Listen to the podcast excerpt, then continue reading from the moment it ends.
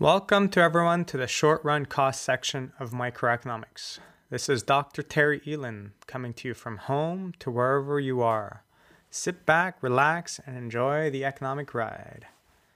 So, the first thing that we have to understand here in this whole section of the next few chapters that relates to businesses, costs, and then the different market structures out there is regardless of the type of business that we're dealing with, there's always this goal of profit maximization. Whether you're a non for profit firm or you're a private institution or you're an incorporated company, there is this profit maximizing goal. I've worked for a non for profit organization before, and even though we're not trying to make profit, if we're catering to our members, we want to try to create as many services as possible with a set amount of money. So, regardless of how you see it, you want to try to minimize your cost of producing a certain level of output or a certain level of services. So that's the first kind of baseline. And then, if you recall from the, the section on elasticity, there's that whole discussion about how to maximize um, total revenue. And in the case of a downward sloping demand curve, we'll get to different types of demand curves when we look at the market structures. But overall, in that section there, we were looking at maximizing total revenue. But maximizing total revenue is really just relevant when you don't have any production costs. Maximizing total revenue when you have certain costs associated to producing those goods or services may not be as relevant. So, here in this chapter, we're going to start incorporating the cost side of things, which will allow us afterwards to start looking at profit maximization. So, the thing that we have to keep in mind when we talk about costs and economics is that there is a difference between economic costs and accounting costs. And that big distinction between the two is that in economic costs, we take into account everything that accountants take into account. However, we also look at the time costs. So if you are someone working for a company earning a hundred thousand a year and you decide to start your own business and work for yourself, you can't just not take into account your opportunity cost, that time cost that is involved for working the same amount of hours as somewhere else. So all of those kind of implicit costs are taken into account in economics, which if we jump forward will lead to the situation where if you are operating and you have zero economic profit, that is not necessarily a bad thing. Zero accounting profit would be a bad thing for like if you were to live this for many, many years and not just in that initial kind of setup phase, because you would always be spending the same amount of money that's coming in. You're not keeping any money that you could pay yourself off as the owner of the company. Well, with zero economic profit, that would be the situation that you've mm, took all your revenues in, you've paid for all your expenses, and you also paid your own time for all that effort that you put into the company, and you're not making any excess profit. So you're working, let's say it's a situation that you're working the same amount of hours as you would be working for someone else, the same stress level, the same everything. And after you've paid for all your expenses and you've gathered all your revenue, the amount of money that you could pay yourself is exactly the same as what you would be paid for an equivalent job in the workplace. So that's the first big distinction, which will help us understand that whole idea of zero economic profit is not necessarily a bad thing. And it just keep that in mind in the future. And that time cost, when you think about it, may change throughout your life. Now, as a student, I might offer you, or you might decide to start up a business even though that business uh, only pays you like 10,000 a year or 20 or 30,000 a year for a certain amount of hours worked. But in the future, if ever you do a medical degree and uh, we ask you, well, do you want to quit your medical job to run that same business you're running as a BU student? Well, in that situation, you would probably say, well, I'm not interested. Like that 20 or 30,000 a year uh, to run this business is just not sufficient anymore. Like if I take into account my time, I'm just not, I could get paid way more doing something else, which wasn't the case earlier on in your life. So it's just something that could change over time. So in this chapter, then you have a series of tables, you have a series of graphs, and I'll just kind of go through the, the big lines here just to cover what's really important to keep in mind. So in this whole chapter, we talk about production functions first and then cost functions later. Cost functions is really what's going to be used in all the following chapters. It's the things that you really have to understand. But to understand well the cost functions, you have to understand well the production functions and the implications there. So, as I introduced this chapter, I talked about the idea that here we're dealing with short run costs. And the next chapter will be about long run costs, and we'll see the distinctions there. But the big distinction between short run and long run will be that it's not a set amount of time, it's that in the short run, there are certain factors of production that are fixed. So the classic example I give is if you're running the, the subway in Lennoxville and you're the manager of that company, even if you heard that this um, this big star was coming to Lennoxville and uh, a lot of people would gather to see this this person perform, like you can't just decide to triple the size of the subway and the snap of a finger. You can't decide to have more ovens, more everything.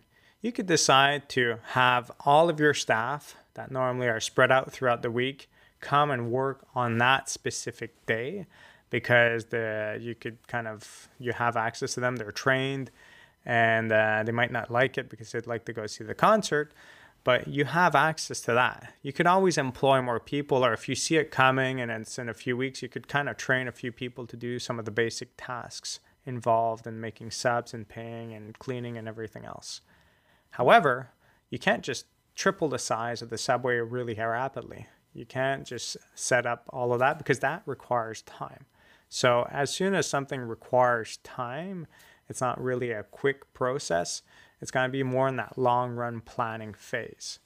So, coming back to this idea that you have a fixed size for a subway, well, based on that, you have certain things that are fixed. So, in this case here, the amount of ovens, the space, and everything else, even though you, it could be like summertime and you have access to the outdoors to serve people and uh, so on, you still have a fixed amount of space inside. You could still maybe get a few extra ovens for that event, but uh, you're, you're still limited. So, based on that, because you're limited, we're to face this concept called diminishing marginal product of labor, which means that if you were to hire a series of clones, like perfect clones, we're not saying that you're hiring the best workers first and then you're stuck with the bad workers at the end. You have a series of clones that you can hire, like 50 different clones, and you choose to hire between 0 and 50. And they're perfectly identical.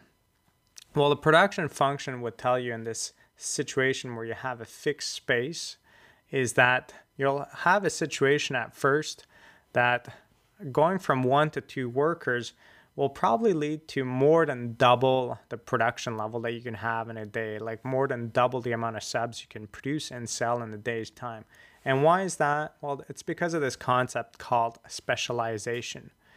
Because of the idea that instead of having this person who's constantly taking the orders, getting the bread, getting everything sorted, and then having the person pay, and every time they pay, they have to take their gloves off because they pay they, they touched money, and then they, they have to put new gloves on, and so on and so forth. It's kind of a long process of gloves on, gloves off. It's just more efficient. You could produce a lot more and sell a lot more if you had two people working because one could be tasked to doing certain things and the other one could be tasked to doing other things. And you think about any other business as well, you're producing t shirts or anything else. If you just had one worker in the whole factory, probably by having a second worker, you could more than double your production level. Okay, so as soon as you're more than double, like you, you're getting more products per worker, that is what we call the specialization phase. You're gaining more production by hiring like just the right amount of workers. And then afterwards, if you want to keep on hiring more and more workers because you have this big event and you know that the cost of those workers is inferior to what uh, extra profits that they could bring you, extra revenue that they could bring you, well, then at some point, you're going to have these what we call diminishing returns, which is for the first few workers, they're going to add on a lot of productivity. If we look at the extra amount of subs or the extra amount of t shirts that each of these people, each of these clones adds, is going to be kind of like good and big numbers. And then when those numbers start dipping down more and more and more, you have this situation that we call diminishing marginal product of labor. And if you just imagine, like if any of you ever worked in a kitchen, just imagine that you have a fixed kitchen size. And uh, at first you have like a, a chef, a sous chef, uh, an extra helper, and maybe someone doing the dishes. But then you're like, we need to produce a lot more. So we're going to have like four chefs, eight sous chefs, 20 helpers, and like five people doing the dishes. Well, because there's just so many ovens and so much space to work, those extra people, even though they're completely identical, they're perfect clones, they might not be that productive because they're going to be stuck with very small space to work. They won't be able to maneuver so well, even though they prepared more subs in a separate room. If all the ovens are taken, they can't really do much. So, that is the whole idea behind diminishing marginal product of labor.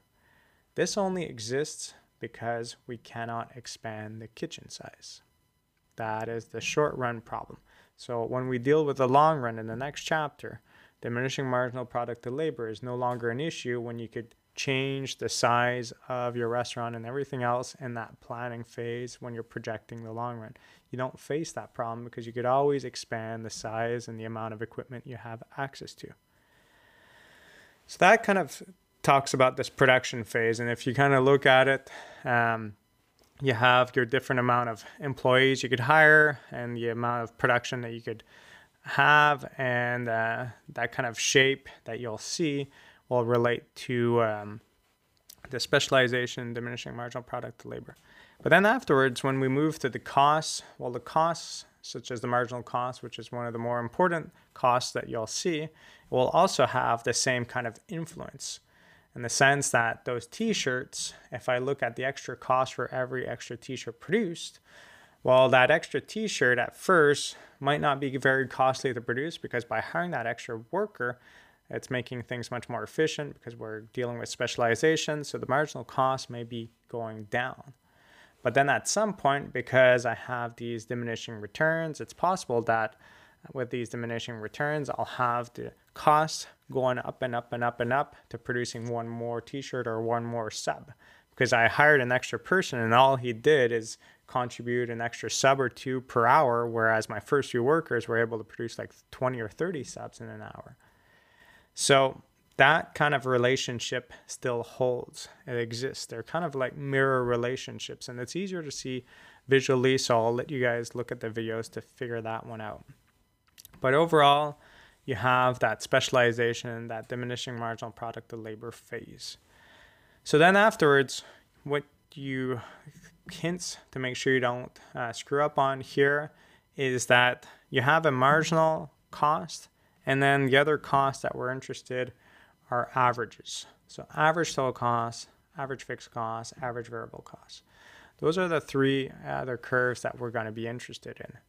So one hint on calculation that people make mistakes on and one hint on doing it graphically. The, uh, so the hint on how to uh, calculate it, the big mistake that some people make is when we call about average variable cost or any of the averages, which is variable cost divided by something to make an average, well, that something has to be the quantity of output, the quantity of goods produced. Because you're trying to see on average what is the variable cost involved in producing a teacup and producing a sub and producing something else. You're trying to see on average what is the variable cost involved in that specific product. You produced a thousand, well, on average, if we're talking about average total cost, well, what was the cost per unit of producing that specific good on average. So here instead just saying, well, the first few were kind of cheaper because I was getting specialization and the last ones were more expensive. No, no, no. Let's just think about it on average. And then when you look at the actual curve on the graph, you could see, well, initially the average total cost may be very high, it dips down, and then it goes back up at the end. That's the typical shape, the typical kind of U-shaped involved. But that's what we're interested in. So make sure in any average cost that you are dividing by output and not by quantity of labor, which is an input. It is confusing because you can refer to both of them as a Q because it's a quantity of output or a quantity of input. But just keep in mind, if you have to do this in a table format and you have to calculate multiple, well, if you use quantity of labor, it's going to be uninteresting because you're going to have your variable cost, which is let's say you pay someone $15 an hour and you hire one, well, that's $15. If you hire two, it's 30. You hire three, it's 45. Well, if you divide that by the amount of workers, well, you'll have 15 divided by 1, 30 divided by 2, 45 divided by 3. You'll get 15 in all cases, which is going to be like, oh, this is just the same number all the time. Well, that doesn't add any value. All you're saying is we figured out that the variable cost for every extra worker is $15. And you know that from the initial story, which will be you can hire as many like zero to 10 workers at $15 an hour. You already have that information. So to recompute it doesn't have any value. But if you can compute, if I hire this amount of workers, this is my variable cost per unit or my total cost per unit, that has a lot more value. So that's the thing you have to watch out for. And the second thing, graphically speaking, the marginal cost uh, will always intersect with average variable cost and average uh, total cost, not average fixed cost. It's a separate story. But with the other two average total and variable costs, those will always intersect with MC at its minimum point. So I said average total cost and average variable cost have a U-shaped. Well, the bottom of that U intersects with marginal cost. So don't draw it to the side because you're going to lose points. And this is mathematically just the way it works in the sense that let's say you have a current average of 80% in school and you get a marginal grade of 85 well that means that because your new grade is above your average it means that it's going to start pulling up your average well that would be the same thing. If you look at it once again this is easier to under, understand and interpret with the videos by seeing it but you have to remember that it intersects at its lowest point. So you really got to make sure that you understand this chapter well because and you know how to draw them well and you understand the implications behind them because these cost curves will be used not only in this chapter, they'll be used when we cover perfect competition, when we cover monopoly, and when we cover monopolistic competition. We're going to be using the actual curves, all of those cases. So make sure you understand them and you're able to apply them uh, as best as possible. So I'll leave you guys to this. And in the next segment, we're going to look at the planning process of the long run cost curves.